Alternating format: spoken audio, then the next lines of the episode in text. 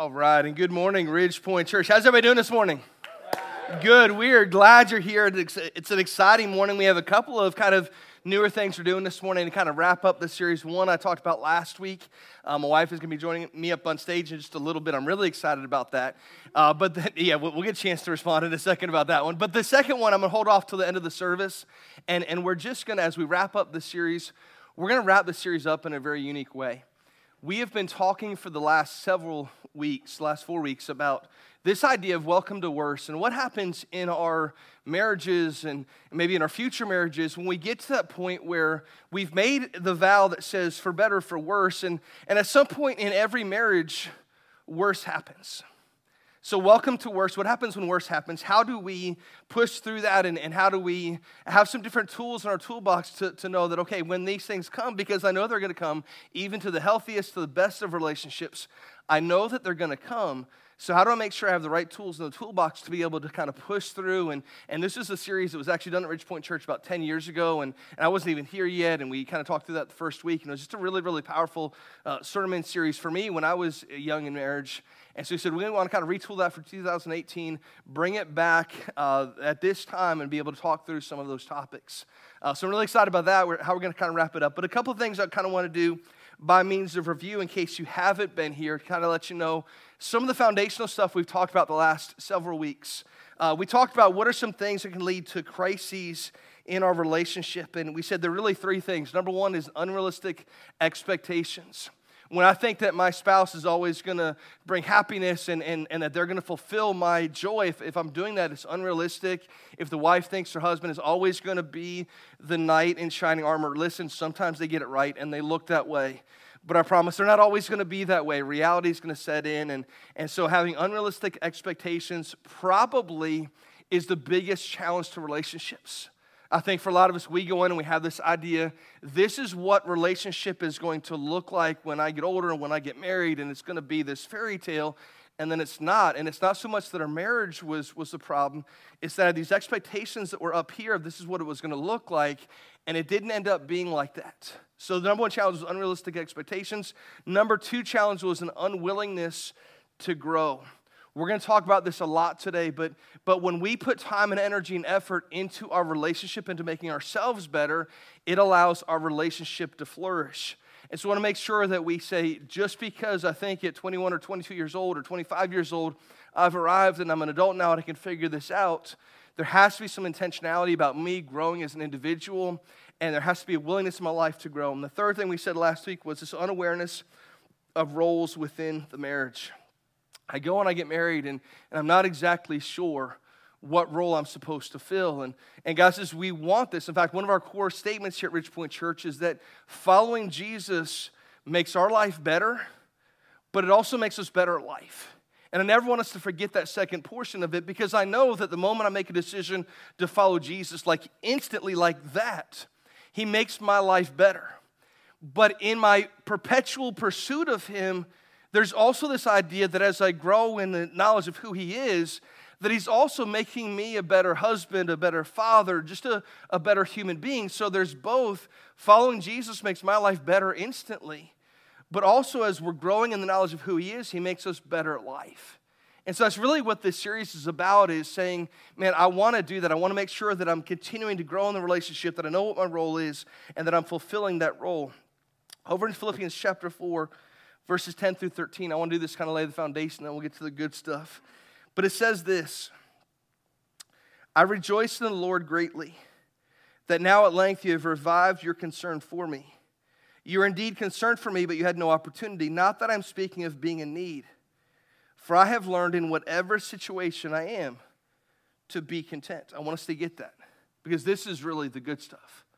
That whatever situation that I'm in, that I'm going to be content in that situation, that I'm not just going to be longing for more, that I'm not going to sit there and say, well, my contentment is based upon my spouse doing this, or my contentment is going to be based upon my future spouse doing this, because then my happiness, my contentment is based upon things that they do. And then if, if they don't live up, or if maybe I don't live up, then my contentment is lost. So Paul is writing saying, I've learned in whatever situation I am to be content. I know how to be brought low, and I know how to abound in any and every circumstance. I've learned the secret of facing plenty and hunger, abundance and need. He said, Man, there are times things are going to go really, really well, and there are times things are going to be a, a big time struggle. And that in either situation, I've learned to be content. That I've had both of those situations, and he says, I can do all things through him who, who strengthens me, or he who provides strengths. And so we've been in the middle of the series talking about what happens when worse happens. The first week I was kind of sharing some of the ideas of this, and, and someone had actually shared with me a, a short video. We're not going to play the whole thing, we don't have time for that this morning. But they say, you know, there's this, this old uh, cartoon that actually portrays a lot of what it is that we're talking about. So we kind of cut that down about 45 seconds. But here's like an old school Mickey Mouse with two different relationships and see which one you fit in. Here it is. Would it be great if gumdrops alone were enough to get us through? I wish I had time to play the whole video. We don't. But, but whether you're Mickey and Minnie or Donald and Daisy this morning, we want you to leave here encouraged and challenged. And so with that, I want to invite my Minnie up to the stage. Everybody give it up for Beth Gallowitz.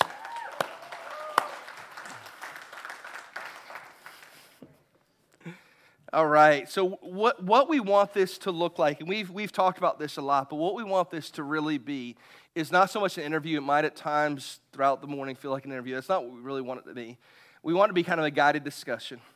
But one of the things that we've really, and we've talked this through and, and prayed this through, one of the things we want it to be is really a, a removing of the veil to, to realize that just because we're the pastor's couple and, and it doesn't mean that everything's always perfect, does it?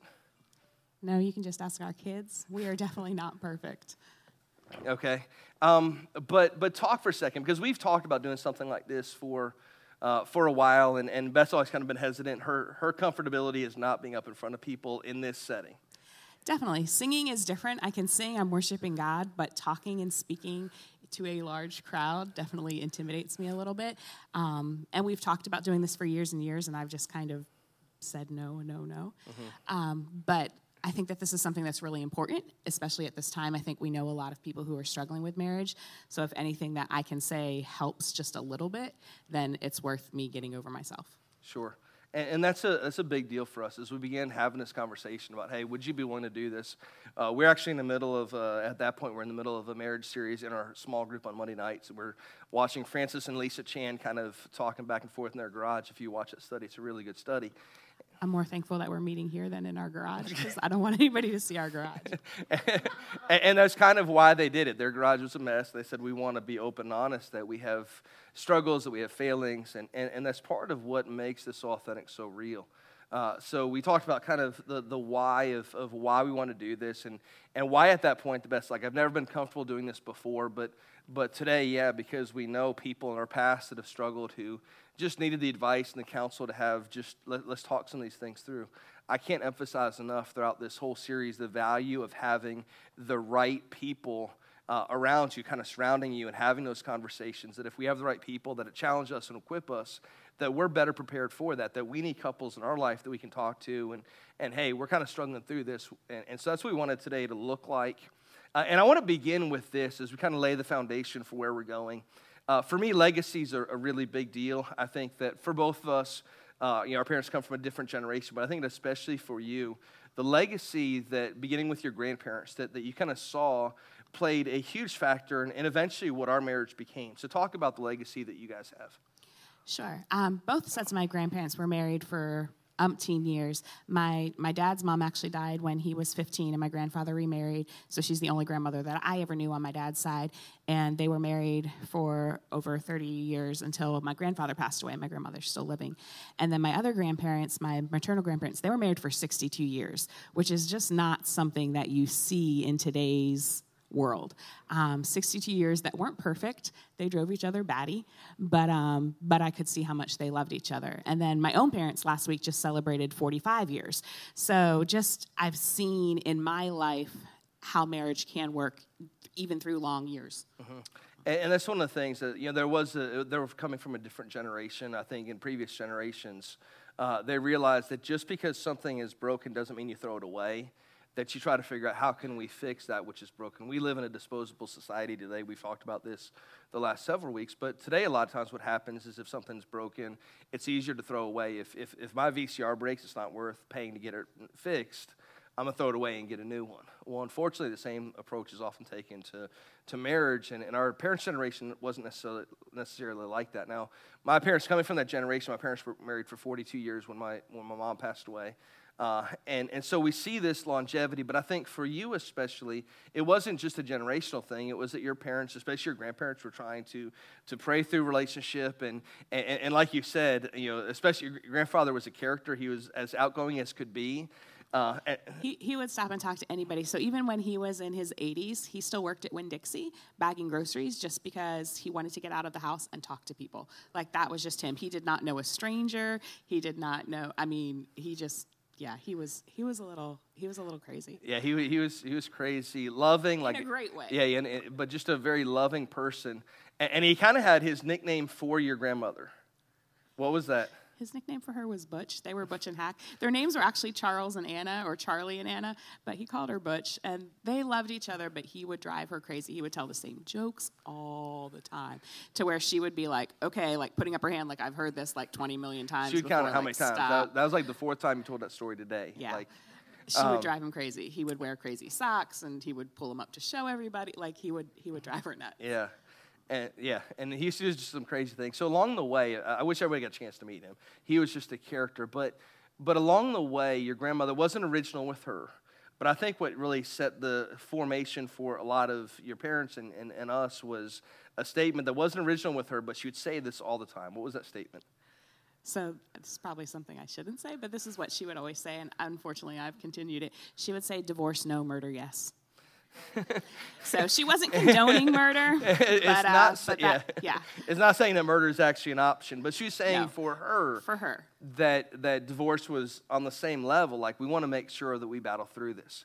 And one of the things we want to be careful is we know that people that are in here have been through divorce and are products of divorce. We don't want to you know, put anyone down or anything, but to say, man, as we try to put tools together for, for the marriages we've that we're in now, or maybe marriages that you have a chance to interact with, that, that to give you the tools because because legacy is a big deal.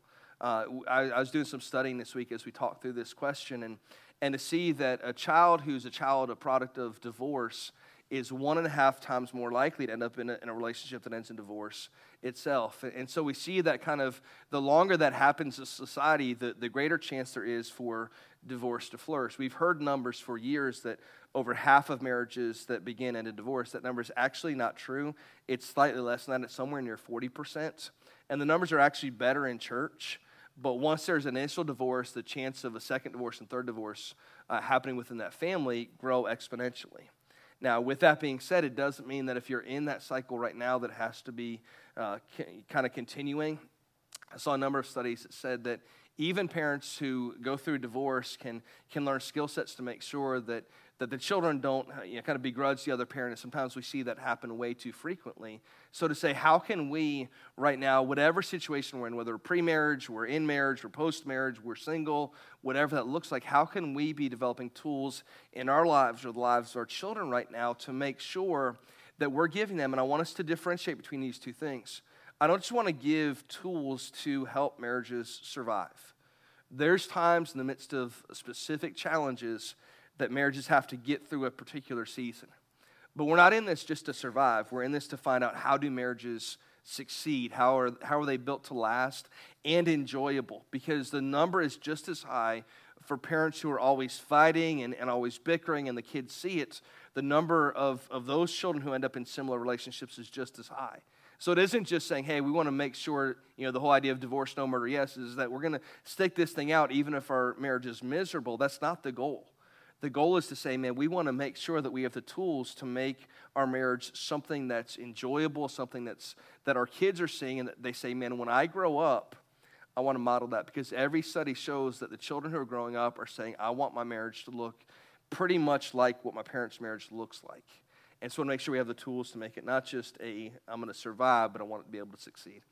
So you come from a family who uh, your, your dad was a pastor and, and, your grandmother, I remember your grandmother, man, she was just a, the, the true prayer warrior. She woke up every morning.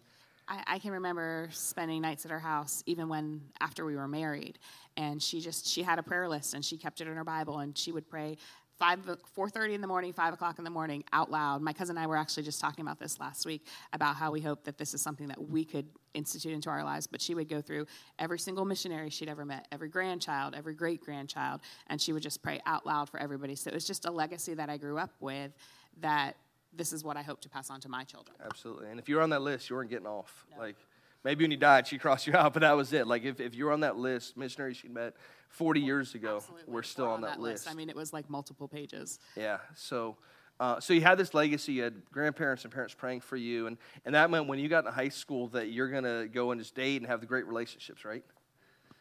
I wish that was how it worked. Um, I didn't date a lot in high school. I liked a few guys, but you know, dating wasn't something that I was super into until I was probably a junior in high school. And then I dated a guy that my parents didn't like. Call me my rebellious. I mean, I wasn't like crazy partying, drinking, or anything like that. But Crazy Beth, I'm his, telling yeah, you. exactly. His hair was too long. You know, I mean, seriously, that was one of the things my parents didn't like. Um, but I knew that I shouldn't have been dating him. He wasn't. He wasn't the guy for me. He wasn't um, great. He was very. He was very possessive, um, almost. I don't want to say abusive, but he was very possessive of my time and wanted to know who I was talking to when I wasn't with him and where I was and that kind of stuff. And and my parents had some great boundaries set in place. Like even as a senior in high school, I couldn't ride alone with him. One of my brothers had to ride with me, and they hated that. But I was thankful for it at that point because it kind of gave me a, another level of protection. Absolutely. Uh, and, and you talk about it because it, it wasn't at that point, and we've talked about this a lot in the past, but it was a possessive relationship bordering on becoming abusive. And, and I know a lot of people fall into, I think especially young, young women fall into, once they start dating a guy who maybe is more possessive or abusive, that they think that that's just all they're ever going to kind of get, and they get in this cycle. So, But I knew that wasn't what I wanted, and I knew that wasn't who I was supposed to be with. And I think that's important uh, for us to value. Say, man, when, when we go into relationships, we want to pray for. If you're in that pre-marriage phase right now, or or, or maybe you've been married and you're in that post-marriage and thinking about marriage again, to, to make sure that man, you're praying through who's who's the right person, and and and, and I want to make sure that I'm not just settling for second best because it's really easy in our world to, to do that. And so, especially to the teenagers who are here to say, wait, fight it out, and, and don't just settle for the first person that comes along or the person that you think is, man, just because I have looks and, and, and feelings doesn't mean that that is who I'm supposed to be with long term. Uh, so, kind of adding in my story into this picture was uh, similar to Beth. I wasn't necessarily, now at this point in my life, I'm not following Christ. I'm just kind of uh, JJ, I, I lived a, a, pretty safe life, I'd say, when I, was, when I was younger. I didn't get into a lot of trouble. Wasn't dating a whole lot, but I dated a couple of girls in high school, as, as Beth dated a couple of guys in high school. Um, and, and really, throughout that whole time, for me, it wasn't focusing on the end game. I think where Beth started to have some reality check was that she was. She knew, I want to pray for the right person, and there's some sort of end game in mind. For me, I was just, I was enjoying, I played a bunch of sports. And so for me, high school was mostly about sports and, and uh, going to school, and, and it wasn't really until just out of high school that I got a chance to meet this young lady, and all of a sudden things started to change. I realized that, that this was different. I didn't know exactly why. Uh, at that point, I had just started going back to church and had given my life to Christ, and, and I didn't know exactly why, but I knew that, that this was, this was going to be different, and I knew there was at least the potential for it to be long term. The problem was that I was relatively at that point uh, new to church entirely. I'd gone a little bit with my parents when I was younger. And, and, and so, even though I thought that at, at that point we were both attracted to each other, we both felt good when we were around each other, I thought, man, this relationship has the makings of having some potential. Uh, inside, you're dealing with some, some turmoil about there are some things that you wanted to see uh, developing inside of me that if, if it didn't, you're saying that that's, that's a non negotiable. That's, that's not going to be something that they could be involved in. Right, and and I don't think JJ realized that we were going to be together quite as soon as I did. Um, we we went out on a couple dates. Truthfully, our roommates talked us into going out on a on a date. Guys, how many of y'all can identify? Like she's Just saying. They're fast forwarding a little bit, and we're like, I'm not sure I'm quite that far along yet. Exactly. Um, but even the way that we started dating was our roommates completely embarrassed us. The first thing I ever heard JJ say out loud, period, was supercalifragilistic supercalifragilisticexpialidocious, but he said it backwards because that's a talent that he has. In case you didn't know this about your pastor, he can say anything backwards. Give That's him a true. word, and That's boom, true. he can automatically say it backwards. So I had her at you, you remember the old Jerry Maguire movie about I had you had me at hello. I had her at Suicide LA because Legar Valgrepus. So he says. I thought it was completely dorky. she says that now, but she knew back then. no. Um, but my roommates thought this was really cool and they thought we would be a good fit. So they kind of set us up on a date. So we went out, and I think we met each other like three times, but we went out on our first date to Hungry Howie's to watch Monday Night Football. So Amen. this was woohoo, very exciting and romantic. Um, but then we ended up actually walking around at the Safety Harbor Pier afterwards, and we actually ended up started talking, and our roommates had left us alone because during dinner they kept staring at us, and every time we started to talk to each other, they would completely stop. Like, let me set the scene for this because this Yeah. is important. We have these four. She had two roommates and their boyfriends, and they're sitting directly across from us. On one side of the on, on booth. one side of the booth, and we're on the other side, just the two of us. And so, literally, every time we tried to like lean in to talk to each other to have our first like official conversation, they would all stop conversation and just stare at us. It I'm like, this is the most extremely awkward. Like, I want to talk, but your It guys are making was, it, it was pretty bad. It was pretty bad as far as first dates go. But anyway, so then we ended up at the pier after that, walking around, and we got a chance to talk. And this was right before Thanksgiving break of my freshman year of college. And I went home and I told my mom I met the guy I'm going to marry. And my mom's like, "Whoa, whoa, whoa, slow your roll! like you just went out on one date with this guy." I'm like, "I know, but this is different, mom." And, and I, and I wasn't there yet uh, in terms of it was, it was one date I really liked her, but you know for me the, the long term goal was was nowhere near that just yet. Guys are a little bit slower. Yeah, or, or girls are a lot faster. um, but but but talk for a second because we're getting it is is that like I had to develop some things in my life, Right. And you're actually talking to because we're going to at that point going to. Uh, I wasn't yet. I eventually transferred to a Christian college, but you're at this Christian college, and you have some friends that are really accountability that are praying for you. So talk about that real quick. So I knew that I loved JJ and I knew that he was the guy I wanted to be with, but I knew that he wasn't not only was he not there yet, but he just he wasn't the leader that I was looking for, and I didn't expect him to come and preach at me and be a preacher. Like at that point, I didn't want to marry a pastor. Um, God had to do some major work on us for that, but I knew that I wanted somebody who was going to pray with me, who was going to take charge of the situation, and who was going to lead me in the direction that he felt God should go. So I did. I went back to my roommates and and we prayed every night, and I would just pray that God would help JJ be the leader that he needed to be, that he would put aside, um, you know, the worldly things, and they would focus on godly things, and eventually, Yeah. eventually it happened. And I didn't actually hear that story for a couple of years. Like I didn't know that she was going back to her roommates and saying, "Hey, pray for JJ to step up and be the leader." And, and I know that over the course of the last few years, here, even here at Ridgepoint Church, I've had a, a number of guys come up to me and say, "Hey, I know that I'm supposed to be providing leadership in the home, especially when it comes to spiritual things." But I think, especially for for men, that can be really intimidating and challenging, especially if you grew up without really that that frame of mind of knowing what that looked like. I've had men come up and, and, and just say, like, man, I, I want to be the leader, but I don't even I don't even know what that looks like in our relationship. And at that point, that's how I felt. Like I knew she came from this pastor's family. I knew that she knew a whole lot more of the Bible than I did. And, and, so if you look at that point in our relationship, there's no doubt that she was a stronger one and that she was a leader. And even as we went through, and what I talked about last week is just because God calls you to different roles doesn't mean that one is more qualified than the other or, or that one is better than the other. Uh, there are still a lot of things. When I said leaders don't make decisions on their own, they own decisions once they're made. There are a lot of things that when we have discussion, I'm like, listen, Beth, you're a lot wiser about this than I am. Even though I have to own the decision when it's done, I'm gonna I'm gonna turn to you and I'm gonna trust uh, your input on this. That you probably know this better than I do. You've prayed this through better than I have. Uh, and so, really, it's that, that give and take that we started to learn.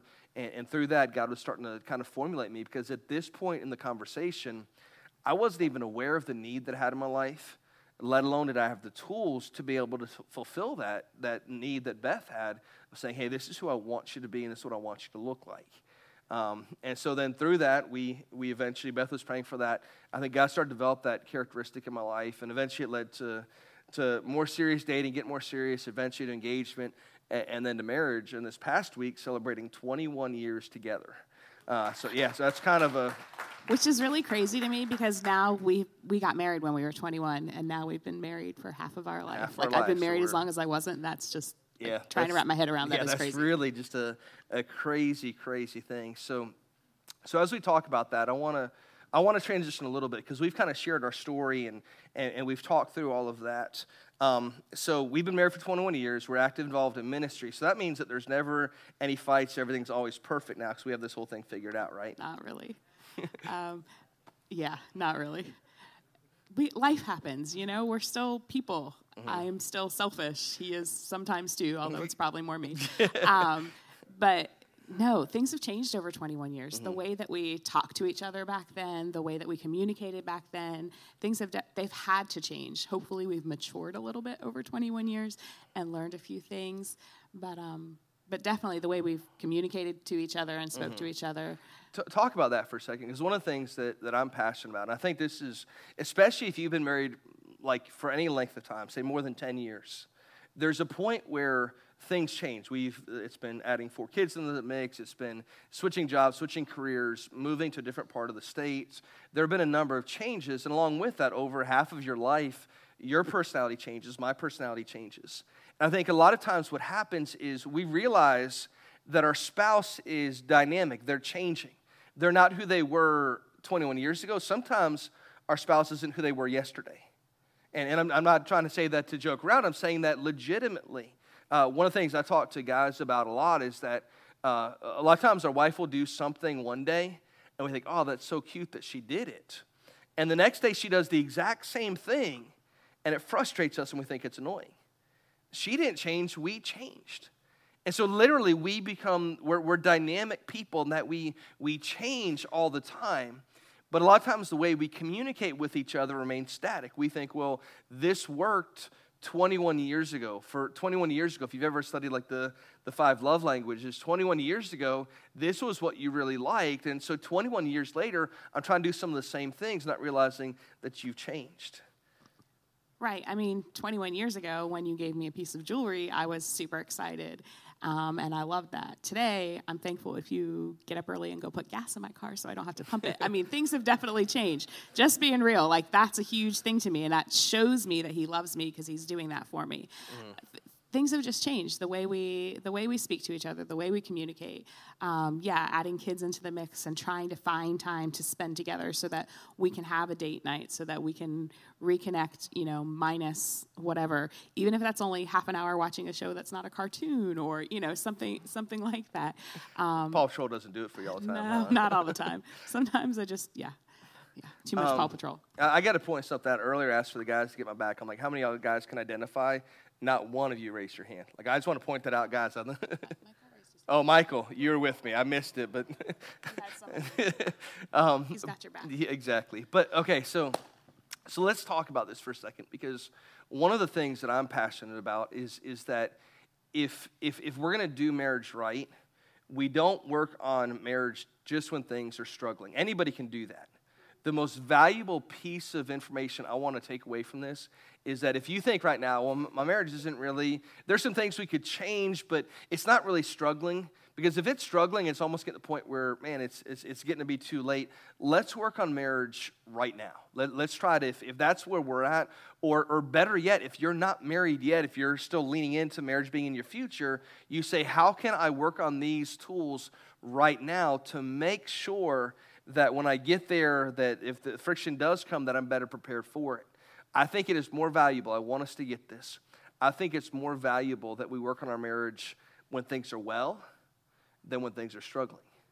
And so we want to, and, and, and we try to make time for this. We try to emphasize this. We don't always do a good job at that, but we want to make sure that, man, when, when things are going well, that we're putting some tools in our toolbox that, so that, we're, so that we are prepared for when things aren't so well. And one of the things that we just started going through together is this thing called five dates. Uh, five dates is this tool that Mike Foster put together. If you've been here at Ridgepoint Church for a while, we've done some of his studies in the past. But Mike and Jennifer Foster are husband and wife, and they put this together. This is the, the five dates for him. Uh, Beth is doing the five dates for her. And, and it, isn't, it isn't like here's five different dates to go on. That's not what it is. It's actually stuff that you work on beforehand as a couple individually. That then when you go on the date, you open up your books together and you say, hey, let's talk about the things that we've been learning about ourselves and how we communicate. Uh, and we believe in this so much that we actually have some of these available today. Uh, Chris is going to share the information. We have a few of these for each service. Uh, two things we believe is number one, if you're married or maybe if you're thinking about marriage in the near future, go through this book with your significant other. Uh, talk through these topics and say, man, I want to make sure that right now, if things are going well, that we continue to do that. Uh, it's, it's, $30 for the, the two of them together. Uh, the second thing we believe strongly in is to have those, those right couples uh, in, in our relationship to kind of lean on and talk to. And, and as much as we love the, the single dates being able, being able to go out together, sometimes we just as much love like double dating. And so if that's where you're at, if you want someone to kind of, hey, I just want to go out with a couple, maybe go through some of the stuff together. We're willing to do that. Let us know that. Like, we'd love to be able to have some of those conversations and provide. I told him if I didn't know if that was a prize, if people were actually going to want to go out with their pastor and his wife. But he thinks That's that is something that people That's might want to do. It's not intimidating. We had friends who thought that when we first started hanging out with them. Like, they were so scared to hang out with JJ. Like, her brother-in-law lived with him and they had beer in the fridge and she's like that's not ours that's not ours and you know they had movies that were there and very- here comes yeah. karen mom they have adult movies she's like no we don't no we don't Karen they're was really- pg-13 karen Yeah, was like Karen's really six okay so she thought they had Her adult definition movies of adult movies was very different. Exactly. so, but they were like so embarrassed. We're really just normal people. Like we go out and we eat. So if you guys really want to hang out with us, hey, Yeah. we're, we're welcome to do that. If that will help somebody, absolutely. Um, so, but along with this five dates, one of the things got to in, in section two that I want to share, and then we're getting ready to, to wrap this thing up a little bit. One of the things I want to share is that what, what we've learned through the years is we communicate very differently. And it isn't just, and a little bit of this might be a little bit of stereotyping. I don't think a lot of it is. I think there's some general things that apply. But we've learned that the way that I communicate is very different from the way that Beth communicates. And oftentimes, the way men communicate is very different from the way that women communicate. And so, in the second chapter, if, if you get this five dates, and, and if, if we sell out, that's fine. We're going to order more. We'll have a waiting list. But in five dates, they talk about the way that we communicate with each other and how valuable that is to learn the way the other person communicates. So, they said when we were talking about women, the way women, their talk style is, is called the sofa style of communication. And what we mean by sofa style is that their goal is connection and closeness. And this is true whether we're talking about a husband and wife talking or whether she's just talking to her friends. That when she sits down on the sofa to have a conversation, that, that her goal is, is connection and closeness. That, that she thinks that's what conversation is about, is those two things. And so, because of that, if I'm going to learn that as her husband, there's some things that, that I should do and there's some things that I shouldn't do. Uh, for instance, if, if in the midst of a conversation, I admit, like I often do, that I've made some mistakes, and if I come in knowing that, that kind of the way she communicates the sofa style is to have connection and closeness, and I know I made a mistake, then what's going to allow us to move closer to each other is by saying, listen, I am so sorry I did that. Husbands, our wife isn't looking for us to be perfect. We're going to make mistakes. But owning up to those mistakes is really, really valuable. And sometimes when we make a mistake and we admit it and we say we're sorry, we end up better off than had we made the right choice the first time. I'm not saying always, but sometimes she's looking for that connection and closeness and just saying, hey, I'm broken, I'm fallen, I made a mistake, and I shouldn't have done that. Moving apart would be to go in that same situation, ask the question, what's the big deal? Like it wasn't like it wasn't even like a good. major deal. How would that go over for you? Yeah, that would not sit well with me. at, at all. And, the way we communicate is, and, and we might even be saying the same, the, the, the, really the same thing overall, but the way we communicate is so valuable. And so if I come in and I say, I made a mistake, but I'm so sorry, and I want to work at fixing it, then that's going to help out. But if I come in and say, listen, that wasn't even a big deal, it's going to add more strife and conflict in the relationship. And the mistake most men make is trying to fix her problem. Sometimes we just don't want somebody to fix it. Sometimes we just want somebody to listen. Women, how many of y'all can identify with that? See, I knew they'd have your back much more. I knew it was coming. Uh, listen, not that I'm condoning the movie, but there's a, a movie, an, old, an older movie called White Men Can't Jump. How many of y'all seen White Men Can't Jump? Yeah. Uh, in, in it, uh, Woody Harrelson's playing the, the basketball player, and he's there with, I forgot the, the girl's name, but, but he's there, and she's, she's in bed. She's like, I'm really thirsty. And he gets up to get her water, and, and she slaps him for getting him water. And, and he's like, What's that about? Like, you were thirsty, I got you water. And her whole thing is, I didn't look for you to fix my problem, I wanted you to empathize with me. And for a guy that's so frustrating, because listen, you were thirsty, it's really easy to provide water and fix that problem. But sometimes they're not looking for the problems to be fixed, but just to say, hey, I want you to know how I feel. They're looking for connection and closeness. Meanwhile, guys communicate through the step stool style. Their conversation, most of their conversations are about two things respect and winning. I said this last week that the woman is looking for love in the relationship, the guy is looking for respect. And so when it comes to our conversations, whether we're talking to our friends, we're saying, man, when I'm sitting around talking to my friends, if I can move up a step on that step stool, then I view that conversation as having been successful. If I move down, it's been a failure. And so, because of that, for the wives, I think sometimes we're very critical of men. We think if there's a problem in the relationship, it's always the, the man's problem. But some of our most, I think, significant, not that we fight a whole lot, but some of our most significant fights come from this, where I'm trying to move up that step stool, and then I, you know, I, I feel like the friction, like, man, I, I thought I did something right. And, and, and the woman moves the man up by saying something like, thanks for driving. Like, all right, hey, I, I feel good, I feel important. Meanwhile, in the same uh, modes of transportation, she'll move him down by saying, Are we lost again? like for man, they're looking to use that communication to move them up. But a lot of times, if on, on the other side she uses conversation that brings him down, it can lead to serious challenges within a relationship. Last thing I want to talk about is we've had a, a number of friends that we've talked through through the years uh, going through some significant, significant challenges where divorce was all of a sudden back on the table. Um, some that we thought, man, like there's biblical grounds for divorce and it doesn't look good.